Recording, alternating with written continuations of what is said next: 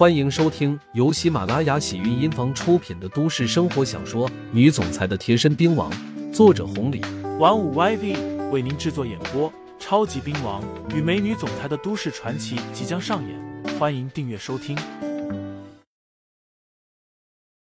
第七十四章，找点乐子。毛一凡接着说道：“杨哥，能问你个事情吗？之前我们对你了解了一下，滨江是本地人，十五六岁就辍学了，后来跟着老鬼头做，出了事，做了逃兵，一走就是多少年。”金虎欢被压制，你的那个崔二姐住在棚户区，这一切是真的假的？调查的还算仔细，既然你都知道了，也打上了念旧的主意，没必要再跟我说这些了吧？刘牧阳反问道。毛一凡笑道：“当然有必要，因为有句话说得好，知己知彼，百战不殆。只有对你了解，我对拿下念旧才更有信心。另外。”我跟你说这些可不简简单单的，是想告诉你，你我的差距。我是好奇，你一个小酒吧的老板是怎么进来这里的？有些无聊。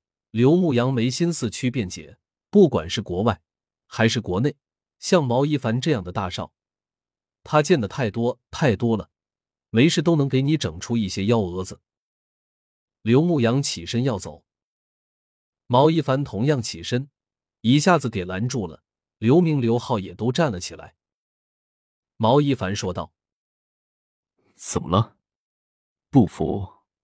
之前在念旧的时候，你不是挺狂的吗？”毛一凡，你不觉得你这样挺无聊吗？刘牧阳脸色一沉，很是不悦。今天跟着阮小贝过来，就是想凑凑热闹，陪着他们，没想到遇到了毛一凡这个人。之前刚刚发生了冲突，现在在这种场合，毛一凡仗着身份的差距，直接粘上来了。毛一凡这些人可和向彪、单炮他们不一样，而且这种地方也和江南会一般的场子不一样，可不是靠拳头就能解决的。这些人不但有钱，而且还有权，如果得罪了他们，日后的麻烦真的不小。能避免冲突，尽量避免冲突。可是，刘牧阳对于这些大少太了解了，冲突不是他想避免就避免的。果不其然，毛一帆听了他这话，哈哈笑道：“可不是嘛，就是因为无聊，所以才找点乐子。”啪啪啪，毛一凡拍了三下手，吸引了周围的注意力，这才说道。大家快过来看看，这边有个小酒吧的老板，这种人也能进入我们这个地方，我很好奇啊！一群人全都看了过来。不远处的万家豪、老郭几个人眼睛一亮，前者嘀咕道：“那小子怎么惹到四小天王啊？”老郭问道：“什么四小天王？大学城附近的当家，不管手头的。”还是家里的，随便拉出来一个，咱俩都比不过，有点意思。那小子要倒霉了。嘿，有好戏看了啊！走走。老郭说着，拉着几个人围了上去。刘牧阳被孤立了。毛一凡见到众人看了过来，围了过来，赶紧问道：“在场的有人认识这个人吗？”大家摇头，连老郭也跟着摇头。没人认识，那就奇怪了。他是怎么进来的？毛一凡摊了摊手，差点笑出来。这边的动静闹得很大，大厅里面来来往往的不少人都顿住了步子，似乎在看笑话。一时间，刘牧阳成为了众人的焦点，也就是经过了大风大浪的刘牧阳。